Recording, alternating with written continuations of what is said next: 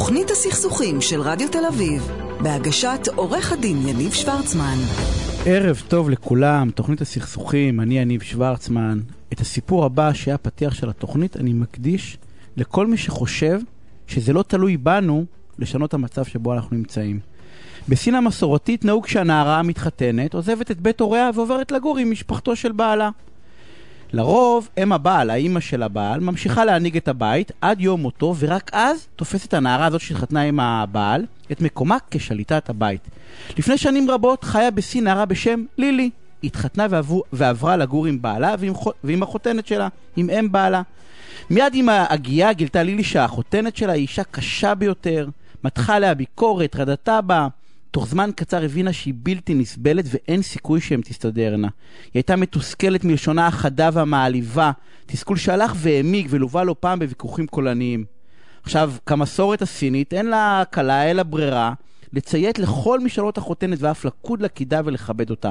הכעס והאומללות בבית גרמו ללילי ולבעלה מצוקה גדולה. בלית ברירה פנתה לרופא כפרי, אשר עסק בצמחי מרפא, ואיתו הייתה בקשר. היא סיפרה לו על המצב, ושאלה אותו האם הוא יוכל לתת לה רעל כלשהו, שבאמצעותו תוכל להרעיל את החותנת ולשים קץ לסבל שלה. השיב לה אותו אה, רופא כפרי, אני מבין את הבעיה ואתן לך פורמולת צמחים אשר תרעיל את החותנת שלך באיטיות רבה. פעמיים ביום הכיני ארוחת טעימה, תכניסי מעט מהצמחים לתוך המנה שלה, כדי שהפורמולה תפעל, עלייך לעשות את כתפיה וראשה של החותנת, וכדי שאיש לא יחשוד בך כשהיא תמות, עלייך לנהוג בה בידידות רבה, הימנעי מוויכוחים, הרבי לציית לה, ומלאי את משאלותיה. התייחסי אליה כמו אל מכה. לילי הודתה לה, ומיהרה לביתה כדי להתחיל במימוש מזימת הרצח, היא רוצה לרצוח אותה הרי. היא זכה את המלצתו בנוגע למניעת החשדות, ולכן שלטה במזגה, צייתה לחותנת, התייחסה אליה כאילו הייתה אימה וטיפלה בה בעיסוי. תוך שישה חודשים השתנה המצב בבית. לילי למדה לשלוט ברוחה עד כדי כך שכמעט אף פעם לא התרכזה או איבדה עשתונותיה. במהלך ששת החודשים היא נמנעה מכל ויכוח עם החותנת. בזכות העובדה שהייתה חביבה יותר, השתנתה הגישה של החותנת כלפי לילי, והתחילה לאהוב אותה כמו בת. היא סיפרה לקרוביה כי לילי היא הכלה הכי טובה שיכלה למצוא. לילי והחותנת שלה נהגו עכשיו זו בזו כאם ובת. וכל זאת לאושרו של בעלה של לילי. לאחר זמן, זמן מה חזרה לילי ל, לרופא, לרופא של הצמחים בכפר, ואמרה לו, בבקשה, תעזור לי מהרעל, תעזור לי למנוע מהרעל להעמיד את החותנת. היא הפכה להיות אישה נעימה, ואני אוהבת אותה כמו את אמי. חייך הרופא ואמר לה, אין לך צורך לדאוג, מעולם לא נתתי לך רעל כלשהו. הצמחים שנתתי לך היו צמחים לחיזוק הצ'אי, והדם ולשיפור הבריאות. הרעל היחיד שהיה קיים בגישתך, זה כלפי, היה קיים, הרעל היחיד שהיה קיים זה בגישתך כלפי החותנת. אבל הוא איננו קיים עוד, והתפוגג בשל האהבה שהענקת. גם אם אתם רוצים לרצוח מישהו, זה רק תלוי בכם. והנה אנחנו מתחילים. תוכנית הסכסוכים של רדיו תל אביב, בהגשת עורך הדין יניב שוורצמן. ואני כמובן רוצה להודות לדיוויד מירן שנמצא איתי על התפעול הטכני, ולמי שעורכת ומפיקה, לענבר סולומון. תודה רבה, עורכת הדין עדי חן, מומחית בדיני משפחה, ירושה, גירושין, יו"ר ועדת זכויות הילד בלשכת עורכי הדין, מה העניינים? מצוין, מה שלומך יניב? בסדר גמור. שמעת סיפור? אה, קראתי אותו ואמרתי, "ת- ת- זה זה, זה רק תלוי בנו. לא צריכים שניים. לטנגו, ולא שלוש לאוגה אוגה. צריכים אחד שיחליט שהוא רוצה לשנות את המצב. זה נכון, אבל צריך גם מזל, לפעמים. אה, את יודעת מה מישהו בא ואמר? את המזל פוגשים רק כשאתה מוכן לו. כאילו אין דרך לפגוש את המזל אם אתה לא מכין את עצמך אליו, אם אתה לא עובד קשה, אם אתה לא מתכונן אליו. לא מסכימה איתך. אין מה זה, עכשיו את, אה, אנחנו לא נדבר על צוואות הדדיות, ואנחנו נדבר על זה. זה כמו בספורט. נכון שאתה צריך מזל כדי ליפול על קבוצה טובה, או את יודעת, או, או יריב נכון. טוב, אבל אם אתה לא טוב, אם אתה לא עובד קשה, זה לא יעזור. כנ"ל לגבי ליפול על שופט טוב, זה נהדר ליפול על שופט טוב שיהיה לטובתך, אבל אם לא הכנת כתבי טענות טובים ולא טען טוב, אז לא יעזור לפגוש את המזל. שלי יש מנטליות של, אה, של אה, עובדת, שאני יודעת רק בעבודה קשה אפשר להשיג דברים. אין, אין, אה, אין מעלית להצלחה, צריך לעלות ולעבוד מאוד מאוד קשה. ומדי פעם לא ניפגש עובד- במזל. תשמעי, אנחנו חייבים להתחיל, צוואות הדדיות. בואו נסביר קודם כל לאנשים בשני משפטים מה זה, כי זה סופר חשוב. זה אני- סופר חשוב וסופר מה זה צוואות הדדיות? מה זה צוואות הדדיות? תראה, הר- הרבה פעמים באים אליי למשרד ומבקשים צוואה הדדית, בני זוג. עכשיו בואו בוא נסביר ככה, משנת 2006 חוק הירושה מאפשר צוואות הדדיות לבני זוג. זה לא אומר שהצדדים מה זה אומר? האחרים... עדי, מה זה אומר צוואה הדדית? צוואה הדדית זה אומר ש... שני צדדים, מעין הסכם ביניהם, משהו כמו הסכם, שהיא נבנית הצוואה, הוראות אה, הורשה עתידית, שצוואה אחת מסתמכת על הצוואה האחרת. לרוב זה כך, זה שני צדדים, נניח שיש להם ילד, כל אחד מהם פרק א' בחיים, ויש לו ילדים מפרק א', אומרים ככה, אוקיי, אני אבטיח אותך אחרי מותי, אתה תבטיח אותי אחרי מותך, ואחר כך נחלק את הרכוש בין הילדים שווה בשווה. מה, ש, מה שיש לנו מתקופת הנישואין. זה בסדר, אוקיי? עד כאן זה וזה בסדר. מחייב אבל, עדי? לצורך העניין, אם אני עושה עם אשתי... היתרון הגדול, כן. הצוואות האלה הן צוואות בונקר. היתרון הגדול שאתה מצר את הצעדים של הצד השני. תאר לעצמך מצב, וזה מה שקרה הרבה, ש...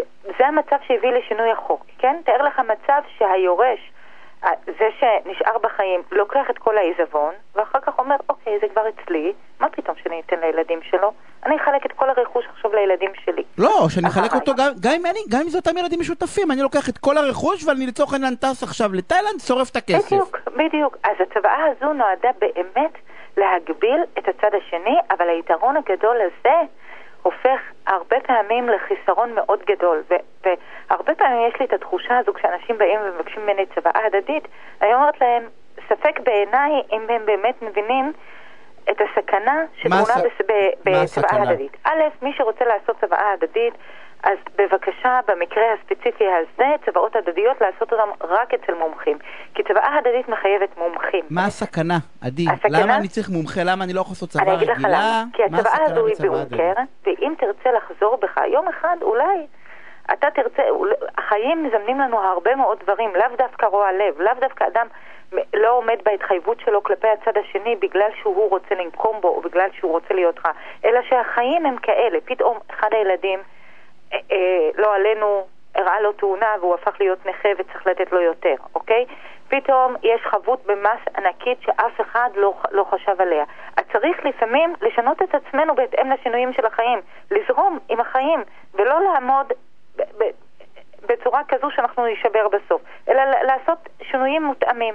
ואז אם יש לך צוואה הדדית, אתה בעצם מ-2005 לא יכול לחזור בך אלא בתנאים מסוימים. והנה אני אתן לך מספר תנאים, מספר דוגמאות. קדימה. אם אתה רוצה לח- לחזור בך, אתה חייב להודיע לצד השני בכתב, אוקיי? עכשיו בוא, בוא נדבר, הנה מה זאת אומרת, תקופת אני צריך להודיע הקורונה. לאשתי בכתב שאני רוצה לחזור מהצבא? כן, כדי שהיא גם היא תשנה את הצוואה שלה. ביום שאתה מודיע לה שאתה חוזר בך מהצוואה, הצוואה ההדדית בטלה. זאת אומרת, היא חייבת לעשות מיד צוואה אחרת, כי אחרת חוק הירושה יכול לחול, ואם היא לא רוצה לתת לך את העיזבון שלה לאחר אה, אריכות ימים, אז, אז בעצם היא, ה- המצב לא משקף את הרצון שלה. אז ראשית כל חייבים לתת הודעה בכתב. עכשיו, מה קורה אם יש לנו אחד הצדדים במצב מנטלי לא מאפשר לו להבין מה משמעות ההודעה הזו, ומה קורה כשיש לנו אחד הצדדים נמצא בבית החולים, מונשם מורדם והוא בקומה. או, או עד- עדי, אני במחלקת... רוצה רגע לעצור אותך. למה, אז למה לעשות, למה כולם מדברים על צוואות הדדיות? למה לעשות צבא הדדית? למה אני צריך את. הכאב ראש הזה? אתה צודק. למה הבן אדם, אני רוצה לעשות צבא, אשתי היקרה תעשה צבא, ובזה נגמר את הסיפור. זה נכון, אבל אפשר לעשות צוואות הדדיות, אבל מומחה מיומן ידע אבל אני- תנאים מסוימים שיאפשרו לך אבל אני נקודות יציאה. אני מבין שזה רק מח- רק- רק- רק מ- כאילו מחבל. בוא, אתה רוצה לראות עוד, עוד פגמים בחוק. רוצה? קדימה. בבקשה. כי את משכנעת. אותי למה, למה אל תעשו? כאילו כולם מוכרים צוואות הדדיות, למה אל תעשו? כי זה רק פוטנציאל אחרי זה לעבודה לך ולי. נכון, נכון. עכשיו, אם בן אדם רוצה, זה במצב של לפני פטירה, צריך להודיע לצד השני בכתב. מה קורה במצב אחרי פטירה, ואנחנו רוצים לשנות את הצוואה ההדדית. אז א', כל עוד העיזבון לא חולק, כל עוד הירושה הזו לא חולקה, צריך להסתלק הסתלקות כללית כאילו אנחנו לא יורשים בכלל. כאילו אין לנו שום זכות לרשת. זאת אומרת, יש לנו פה פגיעה באחת הזכויות העיקריות, אוקיי? לא יורשים בכלל. ואם ה- ה- כל הירושה חולקה, אז בן הזוג צריך להשיב את מה שהוא קיבל בירושה. עכשיו תאר לעצמך מצב שהוא קיבל בירושה נכון, כספים, אבל הוא השתמש בכספים האלה לצורך טיפולים שלא מכוסים בסל הבריאות. נו, כמו- מה הבעיה עם זה? איך הוא יחזיר? נניח מדובר באדם סיעודי, והוא שילם את כל הכסף שיש לו לא, על, אבל, על אבל אני רגע- אני רגע להבין משהו, עדי, אני רק רוצה להבין משהו. אני לא יכול להשתמש, אם מישהו, ירשתי כסף בצבא, אני לא יכול להשתמש בו איך שאני רוצה? נכון, אבל אם אתה רוצה לחזור בך מההתחייבות שלך בצוואה ההדדית שעשית, אז אני צריך חייב להחזיר את ה... כל מה הבנתי, ש- מנ- בדיוק. הבנתי, אז בוא נסביר את זה, כי את באה ואומרת בעצם, נניח מישהו נפטר בזה, ואני עכשיו לא רוצה, לא רוצה להתחייב, כי הבטחתי לחלק בכל הילדים באופן שווה, ואני לא רוצה לחלק ב- בין כל הילדים נכון. באופן שווה. אז אומרים לי, אין בעיה שאתה לא רוצה, אבל אז תחזיר את מה שקיבלת, ל- ל- ל- כאילו על פי הזה, ואז תעשה מה שאתה רוצה, אז בעצם אין לאנשים להחזיר, מאיפה יש לאנשים להחזיר נכון, כסף שישתמשו? אם הוא כבר עשה בו שימוש. צוואות הדדיות הן יכולות להיות מוקש לבני זוג, את ממליצה לצוואות הדדיות? לא בכל מצב, ממש אני, לא. אני, אני באתי להגיד, יש מצב שאת כן ממליצה? כן, מתי? כן, מתי? יש, למה, למה כדאי? תראה, שיש לנו בני זוג שהם מאוד מאוד מסונכרנים ביניהם והם מוכנים להכניס תנאים שמאפשר, שמאפשרים נקודות יציאה מהצוואה ההדדית, כמו למשל בעקבות שינויים בחיים אפשר יהיה לשנות את ההתחייבות ואתה, יש זוגות שאתה רואה ש, שהם מאוד מאוד חיים בסנכרון, שהם לא אחד נגד השני ואתה אתה מבין ש, שהדוגמה הזו של הצוואה ההדדית יכולה להתאים להם, זה כן, אוקיי? אבל לא אבל, בכל הר- מחיר. אבל לא. הרוב, לא בכל מחיר. לרוב לא בעצם, בכל. בעצם זה מוקש, שכולם נורא אוהבים את זה צבא הדדית, ואני מכיר גם, אבל בסוף זה מין מו- מוקש רומנטי כזה. נכון, כי אנחנו היא רוצים, מגבילה. כי בני הזוג רוצים לעשות משהו ביחד וזה, זה מין מוקש רומנטי כזה, כמה שזה נשמע אולי, את יודעת, אה, אה, אני מדבר על צבא בהיבט- ב- בהקשר הרומנטי, אבל כאילו אנחנו רוצים לעשות ביחד, לחלק, להחליט מה ביחד, אבל זה עלול ליצור הרבה יותר בעיות, נכון. מאשר אם אתה רוצה, תן לאשתך או לבעלך, לא משנה מה, אה, או לבן זוג, לצורך העניין, כי אחרי מותך. החיים מזמנים בעיות. ושהוא יחליט אחרי זה מה שהוא רוצה, ואם אתה לא סומך. עליו, אם אתה לא סומך עליו, אז תוריש חלק מהירושה שלך, נכון. תעשה עיזבון, נהל עיזבון בצורה מסודרת, תוריש חלק מהירושה שלך לילדים שלך, לנכדים, ווטאבר. אדם שהוא בפרק ב' בחיים, אז ש- שידאג גם לילדים שלו באופן ישיר, בצוואה שלו. אם הוא רוצה לדאוג לבן הזוג, אז שידאג. אבל אני, אני לא הייתי שמה את כל הסיכום במקום אחד, אוקיי? אה, אז אני בא ואני אומר, לצורך העניין, התוצר הזה, כי אמרנו איך איך המוקשים, אם אני מבין לך, זה מוקש אחד גדול. נכון. בגדול ההמלצה של הפינה הזאת זה אל- אל תעשו את זה, אם אתם רוצים לעשות את זה, אז שום צבא אל תעשו לבד. נכון. אבל צבא לבד, אבל מומחה צבא... עם אופציות לצאת מהצוואה אבל הזו. אני בא ואומר, פה באופן ספציפי זה לא כמו צבא רגילה שאתה יכול לבטל בצבא מאוחרת, כאילו, אני כתבתי צבא, אז אני יכול. מחר בבוקר לשנות יכולת צבא. הביטול היא מוגבלת מאוד, היא בונקר. לא, אז אני אומר, בניגוד כן. לצבא רגילה שאתה יכול לשנות אותה כל שבוע, לא מומלץ, אבל אתה יכול. נכון. אז פה אין דבר כזה, אני צריך לשלוח, לב- זה הזיה, לבן זוג שלי הודעה בכתב שאני רוצה לשנות, נכון. ושגם אה, גם הוא ישנה. אה, עדי, תודה רבה על תודה הפינה, רבה. תודה רבה, ושיהיה ערב מעולה. אנחנו רוצים הפסקת. פרסומות קצרה, ומיד חוזרים. תוכנית הסכסוכים של רדיו תל אביב, בהגשת עורך הדין יניב שוורצמן. ולנושא הבא, אני רוצה להגיד שלום לדוקטור צחי בן ציון, מנהל המרפאה לבריאות מינית, מרכז רפואי סורוקה והפסיכיאטר הראשי, מחוז דרום, שירותי בריאות כללית. אהלן, צחי, מה נשמע? אהלן וברכה, בסדר גמור. יופי, תשמע, אני מנסה בחודש האחרון לגלות הסוד לזוגיות הסבירה, אה, והדבר הראשון שאני מנסה לעשות, והאמת היא שאני לא, לא אופטימי, בגלל זה אמרתי אני חייב לקרוא לך, זה לתת איזשהו מענה לפער הפיזי, האינטימי, שזוג מתחיל לחוות, אתה יודע, מתחתנים בהנימון, ואחרי זה מתחיל את תקופת האוניון מון, ולאט לאט מתרחקים, ואיך איך מתמודדים? וה- הרבה מאוד, אני גם חווה את זה מתוך התגובות, הרבה מאוד זוגות חווים את, את, את ההתרחקות הזאת, אז סיבות שמענו והצדקות שמענו, אבל איך מתמודדים עם הדבר הזה? קודם כל צריך להבין שזוגיות זה קצת כמו אקורדיון. מה שמנגן באקורדיון זה זה שזה מתקרב ומתרחק. זאת אומרת, זוג שכל הזמן צמוד, או כל הזמן אפארט, כן, כל הזמן במרחק אחד מהשני, זה זוג שלא יצליח. רק זוג שזה מתקרב ומתרחק, זה, זה הזוג הנורמלי. אז לא טוב דביקי ולא טוב מרח... נכון. ריחוק. כן. יותר מדי אה, צמוד לא טוב, כי זה כמו קפיץ ו- וזה ישתחרר בסופו של דבר, ואם אתה מותח את הקפיץ מעבר לנקודה מסוימת, אז הוא כבר לא חוזר להיות קפיץ. אה, זה, זה, ככה בנויה גם זוגיות. הרעיון הוא לקבל קודם כל את זה שאנחנו לפעמים נריב, ולפעמים לא, לא יהיה לנו טוב ביחד, ויהיו רגעים לא טובים, אבל יהיו גם רגעים טובים שיחליפו את הדבר הזה, אז זה קודם כל להבין שזה נורמלי להיות לפעמים, למשל עכשיו, בימי הקורונה האלה, זה טבעי שנהיה יותר לחוצים. זה נורמלי להיות לא נורמלי במצב לא נורמלי. אה, עכשיו, אה, יש אבל דברים שאפשר לעשות כדי שזה יקרה פחות, כדי שנריב פחות, ועיקר הדבר זה תקשורת. עיקר הבעיות של אה, זוגות זה קושי תקשורתי. הם בעצם לא מתקשרים טוב, הם לא מדברים טוב, הם לא אה, אה, אה, פותרים טוב אה, חילוקי דעות.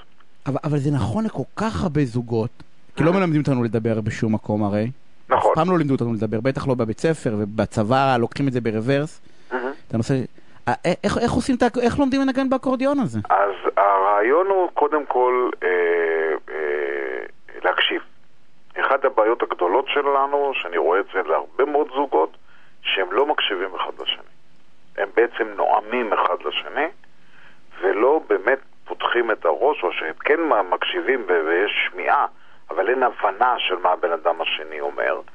ולכן כבר לפני הרבה מאוד שנים יש טכניקה שלמה אה, שנקראת אימאגו, שבו מלמדים אנשים להקשיב אחד לשני, ואני מדבר, השני, אה, והדיבור צריך להיות גם דיבור לא מאשים, אלא דיבור אני, במקום להגיד, אתה אף פעם לא עוזר לי עם הילדים, זה קשה לי עם זה שאני מרגישה שאתה לא מספיק שותף שלי בעבודות הבית, אוקיי?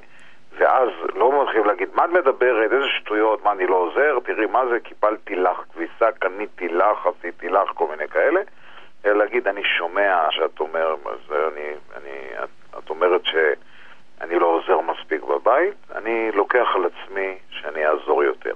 זאת אומרת, הרעיון הוא... אנחנו לא, בנויים לא, לזה, צחי?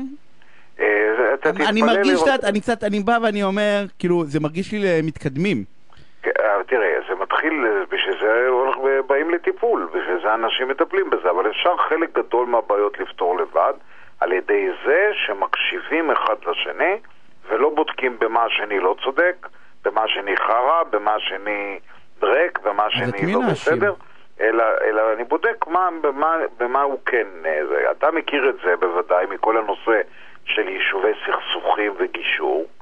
שקודם כל בוא נראה על מה אנחנו מסכימים. חלק גדול מהאנשים שמסוכסכים, אבל חלק גדול מהדברים הם מסכימים. אה, הם בדרך כלל מסכימים על, בדרך כלל הם מסכימים על הכל, אתה יודע, או באי הבנה, במחלוקת, אבל הם מגיעים אליי כמעט לניתוח לאחר המוות. אני לא, אתה יודע, אני מעדיף, מעדיף, אני מתפרנס מזה לא רע, אבל אני מעדיף לא לפגוש אותם. את הזוגות האלה שמגיעים, ונראה לי שזה מין, אה, אתה יודע, זה מין מנגנון שאיכשהו אנחנו לא מצליחים לצאת ממנו. העניין הוא שלא מצליחים לצאת ממנו כי כל אחד רוצה לצאת צודק. קשה מאוד לאנשים כאילו להפסיד בקרב, קוראים לזה לצאת פראייר. אני לא מה אני אצא פראייר. זוג טוב, שותפים טובים, עסקיים, כן? אה, אה, אני יודע מה, עורכת טובה בתוכנית שלך, היא תהיה, אם היא מוכנה לצאת פראייר, היא מוכנה לתת, ללכת את ה extra mile, אוקיי? אם אנחנו מוכנים לצאת פראייר, הרי מה, להיות אבא, להיות אימא, זה לצאת פראייר. מה, אנחנו חייבים משהו לדרעק הקטן הזה? אבל ברגע שאני כל כך אוהב אותו, ואני, והוא שלי, אז אני מוכן לצאת פראייר בשבילו, אני מוכן... אה, אנחנו לא רואים את זה, כי אנחנו לא רואים את זה כאילו כפראייר, כי אנחנו כל כך אוהבים אותו, שאנחנו לא מרגישים את הפראייריות. נכון, אז בדיוק אותו דבר בזוגיות, אתה צריך לדעת שאתה תצא פראייר. אתה צריך להרשות לעצמך לצאת פראייר, לצאת פראייר. אני תמיד אומר בזוגות שבאים אליי, אני אומר, תגיד לי, אם היית צריך לתרום לו כליה, אם עכשיו היית צריכה לתרום לו כליה, אתה היית צריך לתרום לה כליה, היית תורם? אה, בוודאי, מה זאת אומרת, אמא של הילדים שלי, אבא של הילדים שלי. כליה כן, אבל כוס קפה בבוקר לא. כן. לא, עכשיו אני גם שואל תמיד, רגע, תגיד לי, ואת הכליה השנייה? אה, לא זה. אז אני תמיד אומר, אם לא הגעת לכליה השנייה, אז בוא תתחיל לתרום את הראשונה. זאת אומרת, אם כבר להישאר בזוג הזה זה אומר לוותר על עצמי, זה אומר לפגוע בבריאות שלי, אז עדיף לפרק. אבל עד אז יש כל כך הרבה דברים שאפשר לעשות, שזה. עכשיו צריך גם לקחת בחשבון אה, אה, ש, שיש איש בשם גוטמן, ג'ון גוטמן שהוא אחד מגדולי המטפלים, הפסיכולוג האמריקאי, שעשה דבר מדהים, הוא הלך ו, ונתן לזוגות, שם אותם במין בקתה כזו, שהכל מרושת במצלמות ומיקרופונים, שמים להם רגשים כאלה שבודקים את מוליכות האור שלהם ואת הדופק שלהם והכל, ונותנים לאנשים להיות כמה ימים בבקתה הזאת, ואומרים להם לדבר על כל המחלוקות ביניהם. וגוטמן בעצם הגיע למצב שהוא יכול לקחת זוג, לתת לו חצי שעה להסתכל עליהם, לתת להם לדבר, והוא אומר מה הסיכוי שהם יתגרשו בשנים הקרובות. בדרגת דיוק של 85%. מה שהוא מצא זה שכל הרעיון הוא איך האנשים פותרים סכסוכים. אז מתברר ש-60 עד 70 אחוז מהסכסוכים בין בני זוג, במחלוקות בין בני זוג, לא ניתנים לפתרון. זאת אומרת, אם הוא לא סובל את חברה של התקווה, והיא לא סובלת את זה שהוא אה, אוהב להטיס טיסנים בשבת בבוקר, אין דרך לפתור את זה, נכון? כי הוא לא יוותר על התחביב שהוא כל כך אוהב. והיא לא תוותר על תקווה. והיא לא תוותר על תקווה. אבל אם הם מוצאים דרך שבזמן שהוא יהיה בטיסנים, אם תהיה עם תקווה, אוקיי? או, או כל דרך אחרת, שבימי שלישי הוא יתעסק עם זה, והוא ישמור על הילדים, והיא תלך עם תקווה, ובימי שבת היא תיתן לו את הכמה שעות לטיס טיסנים, ותיתן לו את המקום במחסן לטיסנים שלו, ותכבד את הדבר הזה, אז, אז בזה ייפטר, ייפטר זה, זה לא יפתור את הסכסוך. הוא עדיין לא יסבול את תקווה, והיא עדיין לא תסבול את הטיסנים שלו, אבל הם יגיעו לאיזושהי דרך... אבל, אבל זה, זה, קודם כל זה מדהים, כי זה בא ואומר שאולי במקום הדרכת קלות ברבנות שווה לעשות הדרכת איך אה, פותרים סכסוכים, גם לגבר וגם לאישה. אגב, אגב, למש... בארצות סקנדינביה יש קורס טרום נישואין שאתה לא מקבל רישיון נישואין עד שאתה לא עשית. באמת? כן.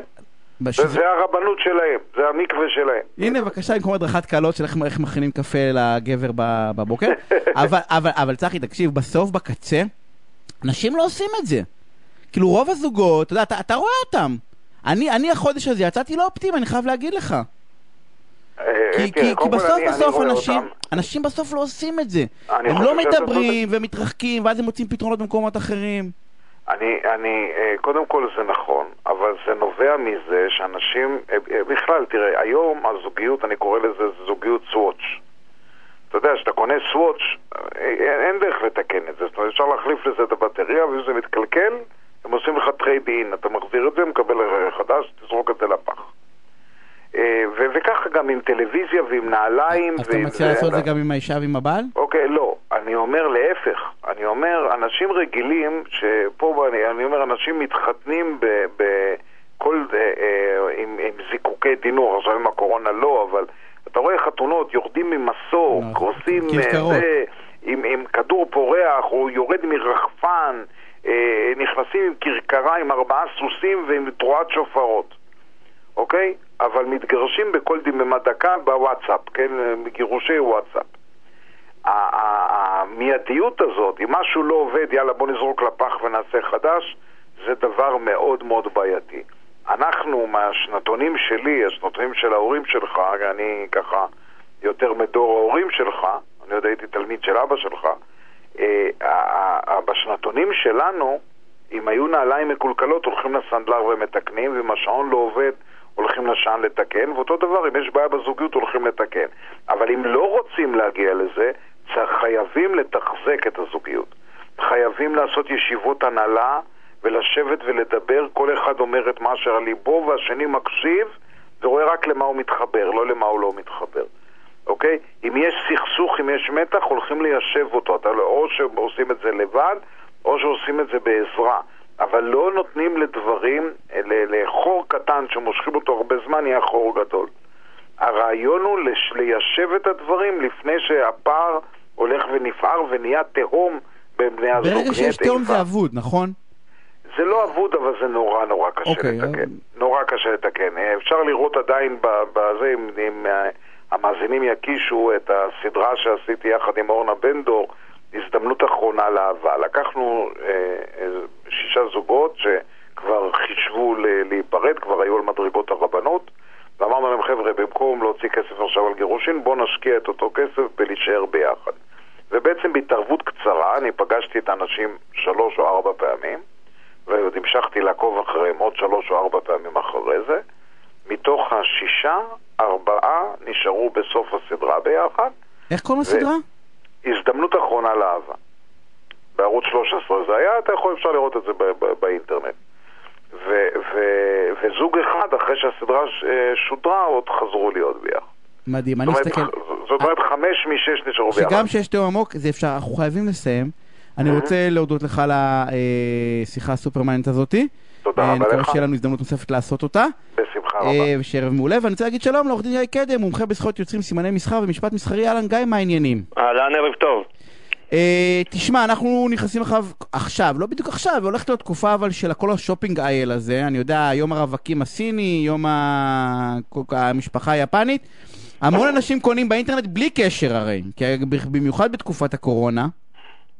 ואני, ויש איזו סוגיה שכאילו אה, מרגיש לי שגם ה- הצד השני של זה, שהרבה מאוד אנשים גם רוצים למכור, אתה יודע, יש לי הרבה חברים, מהמם. פתחו כל מיני חנויות, בחנויות אונליין כאלה, ומוכרים מוצרי אה, קוסמטיקה, ומוכרים מוצרי ספורט וכל מיני עניינים. כן, אם יש ביקוש, יש היצע. נכון, והאמת היא שזה מה זה סופר כאילו tricky ומסוכן, כי אנחנו מעבירים את כל מה שאנחנו מכירים מהמערכת יחסים עם החנות, אתה יודע, שמתקלקלת לי החולצה, אז אני הולך, אה, או, או נקרעת, או פגומה, או המוצר, אני, אני יודע מה עושים, הולכים לחנות, מקבלים שירות.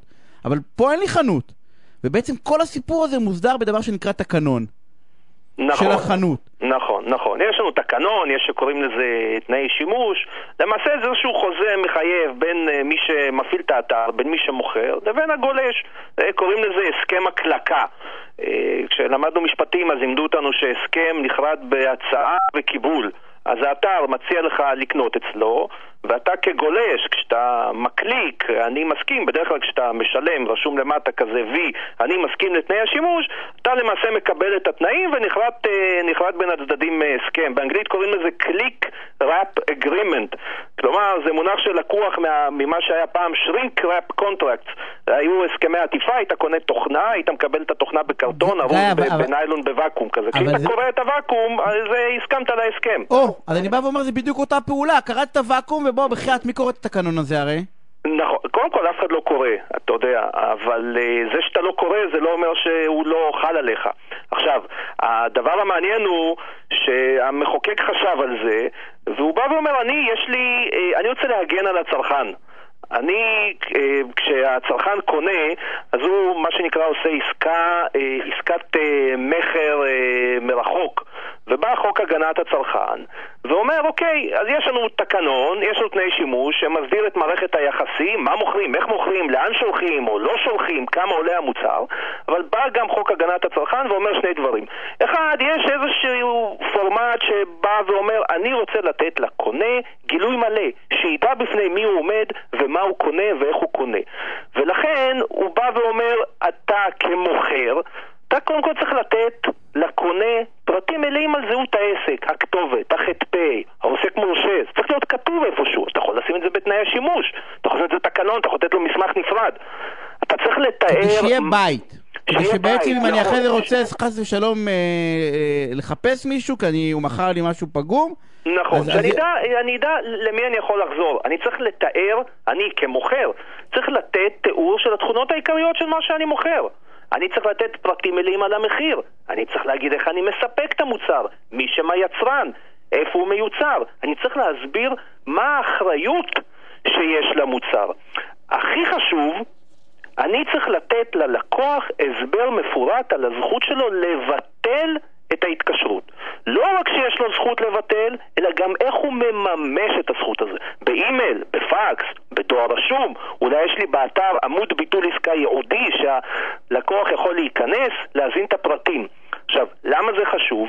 כי בא החוק ואומר, כשיש לי עסקת מכר מרחוק, שנקרא ששני הצדדים לא נמצאים באותו מקום, כן?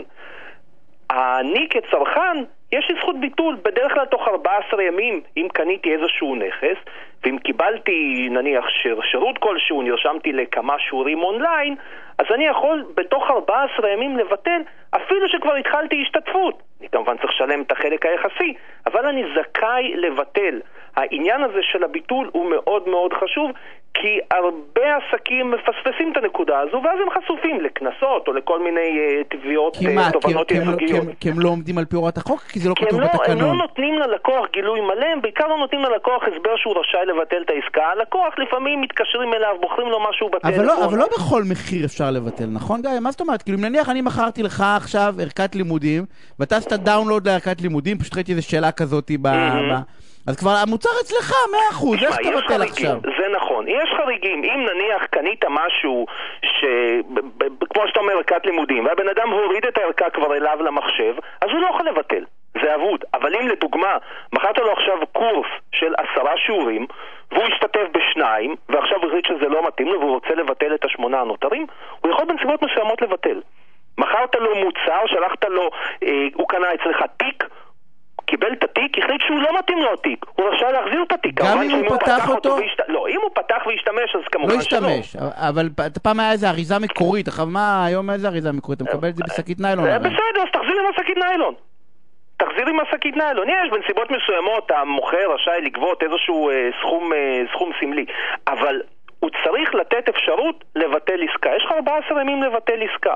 עכשיו, לפעמים אתה קונה משהו, איזשהו שירות, אה, בוא, בוא נחזור לעניין השיעורים. אתה קונה שיעור, אתה אמור להשתתף בשיעור, זו הרצאה חד פעמית, אז יש לך יומיים לפני מועד האספקה אתה רשאי לבטל. אבל אז זה לא בדיוק עסקה מתמשכת. אבל כשמדובר, הבעיות בדרך כלל מתחילות בעסקאות שהן מתמשכות, אנשים קונים, אחרי זה מתחרטים. כשאתה קונה אונליין, יש לך אפשרות לבטל. ואם אתה אדם עם מוגבלות, או אזרח ותיק, או עולה חדש, אז תקופת הביטול שלך היא לא שבועיים, היא ארבעה חודשים. ארבעה חודשים. ארבעה חודשים, כן. אה, כי המחוקק מתחשב אני- באנשים שיש להם קושי. אה, וזה, וזה חוק, וזה חשוב לי, וזה חוק שלא יכול להתנות עליו, נכון? אני לא יכול לכתוב אחרת ממנו. בוא, אתה לא יכול להתנות, ולא רק שאתה לא יכול להתנות, אתה, וזה משהו שהרבה פעמים... אה, בוא נסביר אתה- לאנשים מה זה להתנות רק. אני לא יכול להגיד... אתה לא יכול לקבוע משהו אחר ממה שכתוב בחוק. אוקיי. כי אם אתה תקבע, לא יהיה לזה תוקף. אתה גם תסתבך. כי אני ראיתי, ראיתי מישהו גם כן שכתב בחוק שאין ביטול. אה, בתקנון שלו. זה, זה, זה מביא אותי לנקודה נוספת. אתה יכול לכתוב בהסכם שלך מה שאתה רוצה. השאלה אם זה יחזיק מים, ואם אתה תצליח אה, אה, להתמודד עם צרכן שיבוא ויגיד, תקשיב, אין לזה שום תוקף. עכשיו, אתה יכול לכתוב, לכתוב שם שאתה גם לא אחראי על שום דבר. אז אתה נכנס לנקודה אחרת. אתה נכנס למה שנקרא חוזה מקפח. מה זה חוזה מקפח? חוזה אחיד מקפח. מה זה חוזה אחיד? זה חוזה שמשמש את המוכר לצורך העניין, איזשהו שטנץ קבוע, משמש אותו מול מספר בלתי מסוים של לקוחות. כל לקוח שבא אומרים לו זה התנאי שימוש, תחתום. עכשיו, בדרך כלל יש נטייה בחוזים כאלה להכניס כל מיני הוראות שהמוכר לא אחראי לזה ולא אחראי כל לזה מיני ולא עזים. בשנת מצליח, מה אכפת לי? הרי נכון. אני על זה מקסימום איזה שני נכון. פראיירים ש- שיקראו נכון. ויגידו, אה, אני סלח לי, ביטוי דפקו אותי, אז אין מה לעשות, כן, אם כפרות. לדוגמה אני מוכר ספק יצרן של טלוויזיה ואני צריך לספק חלקי חילוף לשבע שנים, אז אני כותב שאני צריך לספק חלק חילוף, חלקי חילוף רק לשנה. או משהו שאני רואה הרבה פעמים בתנאי שימוש, אה, כתוב של אה, אה, למפעיל של האתר, או מה שזה לא יהיה, יש זכות לפי שיקול דעתו לשנות את התנאים מתי שהוא רוצה באופן חד צדדי. וזה יחול אוטומטית על הלקוח. זה לא תופס. יש חוק מסודר שקובע שזה לא תופס. או שאומרים, אה, אסור, המוכר חייב לפנות לבורר ש, שאני אקבע. גם זה לא תופס. אה. זאת אומרת, אתה יכול לכתוב מה שאתה רוצה, אבל זה לא יתפוס. ולכן כדאי לבנות את הדברים האלה באופן חכם. כי בסופו של דבר, אם ההסכם לא תופס, אז מה עשית בזה?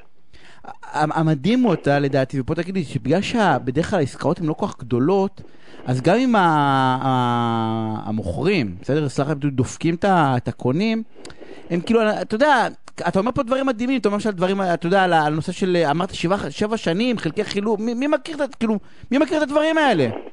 אה, זה נכון, בגלל זה החוק נותן כלים לצרכנים בדמות אה, תובענה ייצוגית. שבדיוק המטרה היא למנוע מצב שבו בא בן אדם ואומר, תקשיב, אני הפסדתי פה 50 שקלים, או כמה שזה לא בשביל יהיה, מתעסק בזה, שקלים, אני כאילו? אלך עכשיו להתעסק, אני אקח עורך דין, אני אריב בבתי משפט, לא שווה לי. בא חוק תובענות ייצוגיות ואומר, במקרה כזה, אתה רשאי לתבוע לא רק עבורך, לא רק לך שנגרם נזק אישי, אתה רשאי לתבוע עבור כל הצרכנים, ואז זה כבר מכפלות שיכולות להגיע זה לסכומים בעצם נורא נורא גבוהים. ההרתעה בפני כל נכון, התקנונים נכון, המוזרים האלה? נכון, יש שוט על הראש של, ה... אה, אה, של המוכרים להיזהר, כי הבעיה לא ב-50 שקלים של הצרכן הבודד שאותו, כמו שאמרת, הם הצליחו לדפוק, אלא באולי אותו אה, עשרת אלפים או מאה אלף או חמש מאות אלף צרכנים אחרים שיבואו אליהם ויגידו, רגע, מה עם החמישים שקלים שלנו? תעשה את המכפלות, זה סכומים אדירים. אז, אז בעצם לצורך העניין, אני מבין, הטיפ המשמעותי ביותר, אחרי זה כמובן בפייסבוק יעלה משהו יותר מסודר אצלי, אבל הטיפ המשמעותי ביותר, הוא בעצם ללכת לקרוא רגע את התקנון אם אני רוכש. אני, אם אני רוכש, אם אני קונה, לך תקרא רק את התקנון, תראה שיש לך מול מי לעבוד אפילו, בסדר? שיש לך כתובת, שזה לא איזה, אתה יודע, אתר שיושב לא יודע איפה באיזה שרת ואין לך עם מי לדבר. ומהצד השני בעצם, כל מי שרוצה לעשות תקנון, שיעשה תקנון של בן אדם. נכון. לא תקנון לא חוקי תפסת. כי אוטומטית, כי אוטומטית, גם אם אתה בסדר. עצם זה שאתה תקנון לא חוקי, כמעט לא משנה אחרי זה, אתה יודע איזה טענה באמת, אתה יודע, הגנה לא הגנה, אתה, אתה לא בסדר. נכון, זה, זה, זה, זה פה נכון המשפט, תפסת מרובה לא תפסת. תעשה אותו נכון והגיוני, ואז אתה מוגן, וגם הלקוח מרוצה, וכולם מרוצים, אתה לא מגיע לפינות שאתה אחרי זה לא יודע איך לצאת מהן. גיא, תודה רבה על הפינה הסופר שמחתי. מרתקת הזאתי. אה, ת- תרכשו בתבונה כמובן דברים, אנחנו יוצאים להפסקת פרסומות קצרה וכבר חוזרים. תוכנית הסכסוכים של רדיו תל אביב, בהגשת עורך הדין יניב שוורצמן. אה, ואני אגיד שלום לעורך דין יגאל בורחובסקי, מגשר בכיר, בורר בכיר, יו"ר ועדת יישוב הסכסוכים הארצית, גישורים ובוררויות של לשכת עורכי הדין, מייסד המשרד. בורחובסקי ושות'. אהלן יגאל, אתה לא אומר לי שלום לפני שאני מסיים את הכל. סיכמנו שאתה לא יניב, מוסיף, אתה לא? מוסיף תארים, ואני, אתה לא קוטע אותי שאני... זה, זה הסיכום שלנו, מה העניינים? מה שלומך? נהדר. תשמע, אני, האמת היא ש... אני, יש לי, אנחנו נדבר על כמה נושאים שהם סופר חשובים, אנחנו נעשה את זה, ב, ננסה להספיק את הכל. יש לי אבל שאלה שאני חייב לשאול אותך שלא תכננתי. העליתי לפני שלוש שעות פוסט אצלי בפייסבוק ושאלתי, האם אה, זה שבגד במערכת אה, אה, הנישואים של, של זוג, צריך לשלם קנס על עצם הבגידה בעת הגירושין. ו... ואני, כולם ענו תשובה אחת, אני חושב תשובה אחרת, מעניין אותי במשפט אחד מה דעתך? אה, אני חושב שיש דברים שעולם המשפט עדיף שלא יתערב בהם. ולא ראוי לבדור- לבגוד, זה איום ונורא, אבל אה, לא, הפ- הפתרון לכל דבר הוא לא אה, סעד משפטי. אז אתה בא ואומר לצורך העניין, אין בעיה, ונניח לא משפטי, אתה חושב שזה נכון שמישהו, ברמה הנורמטיבית, מי שבגד צריך לבוא ולהגיד, אני יצאתי מניאק, סלח לי על הזה, אה, ובן של זה, ואני בגלל זה צריך לקחת אחריות ולשלם קנס על הדבר הזה? אני, אני מאמין גדול בלקחת אחריות, אה, מהצד השני, אה, מערכת יחסים, קשה לי מאוד לתת תשובה כללית כזאת. מה גם שאני לא כזה אה, אה, מומחה גדול לנורמטיביות. אה, אני... לא, להפך, יגאל, אתה העוגן של, ה, של הממסד העתיק וה, והישן, על מה אתה מדבר? אתה, אתה הנורמה. תשמע, מגשר, צריך, תכף אנחנו נגיע לנורמה, מגשר. יש שאלה, שאלו אותי פעמיים השבוע. בשני הקשרים אחרים דרך אגב, גם בהקשר של אה, זוג וגם בהקשר אה, מסחרי של פירוק של עיצוב, מגשר צריך להיות בעיניך עורך דין? אה, זה תלוי באיזה גישור. בגישור שעיקר המחלוקת היא משפטית, חשוב שהמגשר יבין על מה מדברים, כן. אה, אה, אה, יש איזה, לדעתי, אה, לא זוכר איזה, מישהו אמר, הכל, הכל אה, עולם משפט, לא? לא, זה לא נכון. יש אה, מגשרים בקהילה שמחדרים עניינים בין אה, אה, קהילתיים, אז שם חשוב שהם יבינו בתחומים אחרים. בתחום של דיני משפחה יש זווית משפטית, היא חשובה מאוד, אבל יש גם זוויות אחרות, וגם הן חשובות לא פחות. אה, אנשי אה, טיפול, אנשי אה, פסיכולוגים, עובדים סוציאליים וכולי.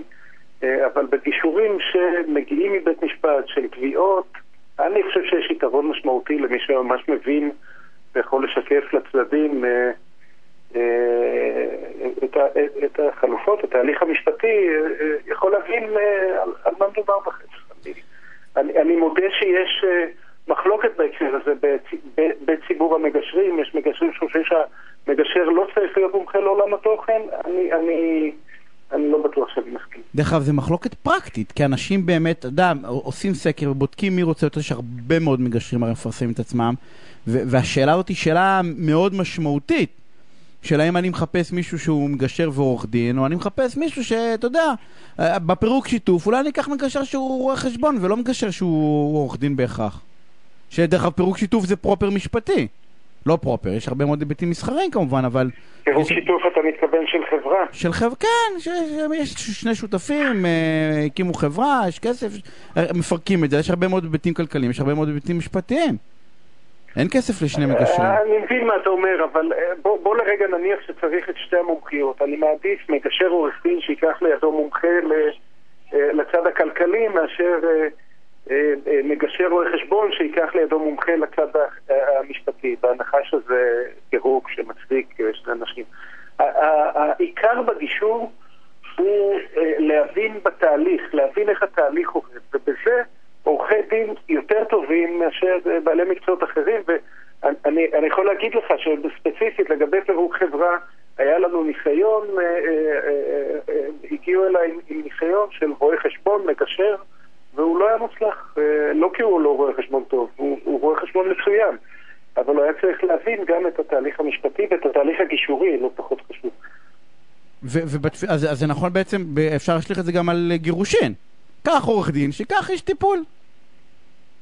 אה, בסדר, אמרתי, בגירושים, אה, אני בהחלט יש לי חברים, אה, עורכי דין, שמגשרים בדיני משפחה ועושים עבודה מעולה.